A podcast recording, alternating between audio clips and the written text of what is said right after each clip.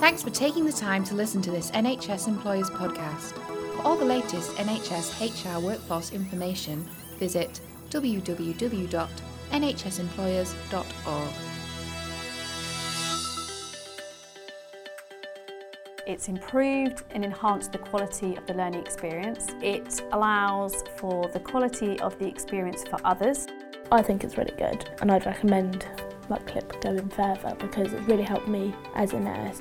There's no greater pleasure than watching that nervous little 18 year old blossom into an amazing staff nurse.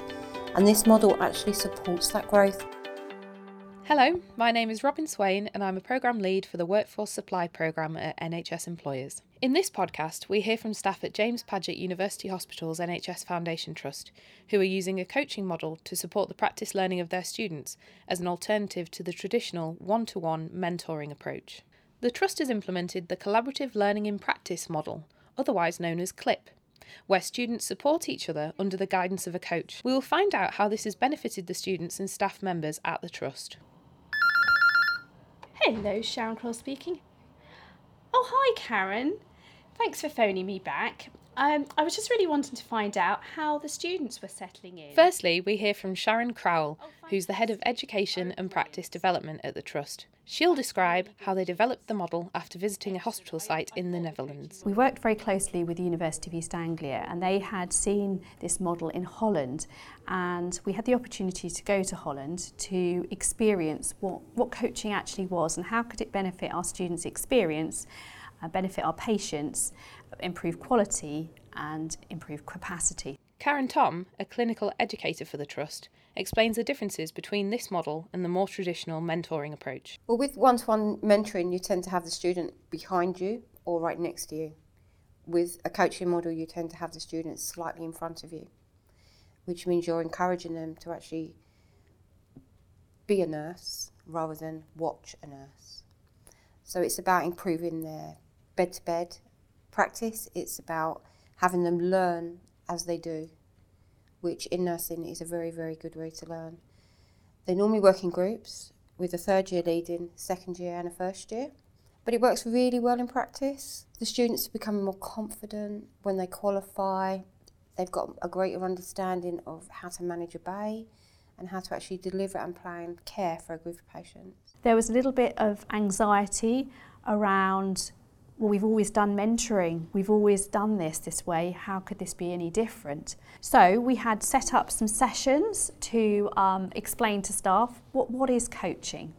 And I often think about it from a football perspective because um, people said, how can we step back and the student step forward?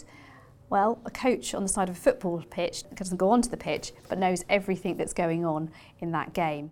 So I'd never walk into an environment and say, okay, right, tomorrow you're taking on board a coaching model. It would be in six months' time, I'd like to start introducing more students to the ward. I'm going to come along and I'm going to give you some training, show you how coaching is actually a part of what you do already. Nurses are coaches. It's a natural part of what we do. We coach our patients, we coach our students. So it was just a matter of formalising what we were already doing in practice but what the model did allow us to do is increase our student numbers. Patients and everybody soon started to really evaluate this was really, really beneficial. There were more people on the ward. And the students' confidence grew hugely. Students began to really feel that they were looking after their patients. Of course, the registered nurses were there and the registered staff, but actually they were stepping forward and the registered staff were stepping back. Staff on the ward actually commented how positive they found it. The whole coaching ethos is supportive to all. Medics actually commented how positive it was. They loved the fact that the students had their particular patients and really knew what were the conditions of the patient, what was going on. I'm Laura, I'm your student midwife today. I'm just going to take your observations. Laura, a first year midwifery student, talks about the reassurance she gets from being able to approach more senior students on the ward. Yeah, that's lovely, thank you. As a first year student, we're kind of stepping into it for the first time, and it's been really nice coming onto the ward because that's quite nerve wracking in itself when you've not been up here knowing that you've got somebody else from the university um, alongside you to help. So that was that was really nice. As nurses and qualified mentors, coaches, we assess constantly. And I think We understand when a student is not so confident, so we can step a little bit forward if they need that help, or if they're more than confident, we can step back and allow them to then teach that junior student if they're a third year. Oh, your blood pressure's showing a bit low there. I'm just going to go in there, find my, my third year student, and we'll just find out what's going on. Is that okay? My second year student has been amazing and helped me with my understanding, with knowing what we need to do on the ward, what we're going to need to be learning. Like I come up here learning everything in theory, but not knowing how that's going to affect me and what I'm going to need to do in practice. Obviously knowing the basics, but how to kind of move forward. Karen's pressure's run, reading a bit low. Um, I'm not too sure what's going on. Have you asked her if she's drunk much today? I haven't, no. If you just ask her, maybe she Samira is a third year student at the Trust who is currently working on a ward that uses the CLIP model. Having previous experience of the one to one mentoring approach, she explains some of the wider benefits she feels the coaching model can bring to the students. A couple of glasses of water and then retake her blood pressure in a little while. It should come up. Okay, that's fine. because they put more responsibility on you as the third year especially i think like you're you want to try harder because you want to set an example for the younger years. I just i think it's worked really well because the second year student is able to come up to me and say oh could you help me with this? And like if i'd be able to help or i'd go ask for help. But it's quite daunting especially for the first years because I remember when I was in first year, you wouldn't want to ask anything to anybody. You just sort of want to get on and not get in anybody's way. So I've gained so much mo- more confidence because when you think a second year is coming to ask you and you're like, oh, I know, I know the answers. The support we have from the students and the staff is has been amazing. You can go to anybody and ask any question, any problem.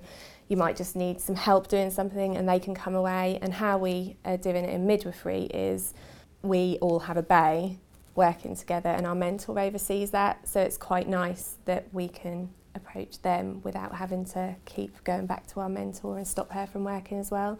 But at the same time, she's there overseeing everything and is there to pick us up on anything that we might be missing or she feels we need a bit more education in. So the clinical educators are brilliant. They come round every day, and right at the beginning of placement, you get told who your clinical educators are. Um, and even if they're not your clinical educators, you know exactly where they are, and if you ever need them, you know their bleep, so you can call them. Like I've called them endless amount of times. I think it's important to give somebody that support as they're training. And it's not necessarily that they need me, it's just that they know that I'm there if they do. And I think that makes a lot of difference because they, they learn that they're going to get that support. And because I was an identified educator for CLIP, I was just there for them. But having said that, I'm also there for the coaches. It's a two way street. I support them, I support the students, and we do work together as a team. Good afternoon, nurses. Today, just to mix it up a bit and to give you a little bit of depth into not necessarily nursing, but the medicine behind the nursing. If that makes any sense. The coaching model in the Netherlands is supported by an hour of protected learning time each week, where students are encouraged to research and find out more about their patients' conditions and the way medicines work. Karen felt it was important to include this time in the CLIP model at James Paget. So I've got loads of faces here of really, really famous people. You can work in When you work from seven o'clock in the morning to half seven at night, and sometimes don't leave till eight, nine o'clock at night, the last thing you need to do when you get home is research. And there are so many things to learn in a hospital, so many etiologies. Our patients, as I've said, are sicker. There's, and there's more you need to know to be able to support that care. So I felt that that learning hour was a good way to support that learning while they were here, while they could actually identify with that patient so it made better sense to them. the first to come up with um, antiseptic. Yeah, carbolic acid he used. So how many lives do you think that man saved? So many. The model does encourage us to think about our own learning. So if we come across anything during our day, we're able to then research that, find out what it's about, what's going on, what we need to do to be able to react to that situation in the future. Um, it's also a good opportunity, um, Clip Hour, to sit down with our second and third year mentors and go on, go through it from all three perspectives. Because obviously, a first year's perspective on what's happening in front of you, to a third years is completely different. So to be able to almost walk through each step and understand a basic learning of what I'm gaining from that, but what the other students are gaining from that is like seeing where I should be in my future. Karen and Sharon have been involved with the model for more than five years now and offer advice for other trusts looking to adopt a similar approach. Coaching is a very adaptable model. We have three different fields of nursing that are working within the CLIP environment with the coaching model. That's midwifery, paediatrics, and adult field. And even in adult field, one ward to the other will work differently.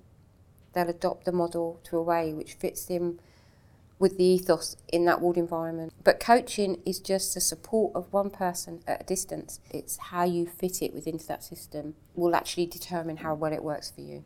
If I was going to give some advice to some other trusts, I would suggest it's key to have um, support from your senior board for investment for the clinical educator roles.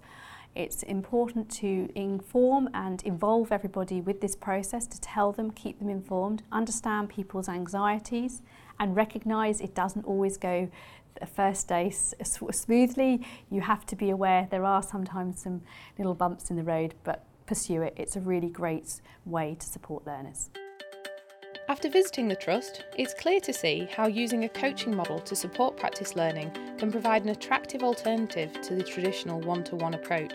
But it's also important to recognise that it needs to be phased in and only introduced in areas that are happy to embrace it and where it will work best.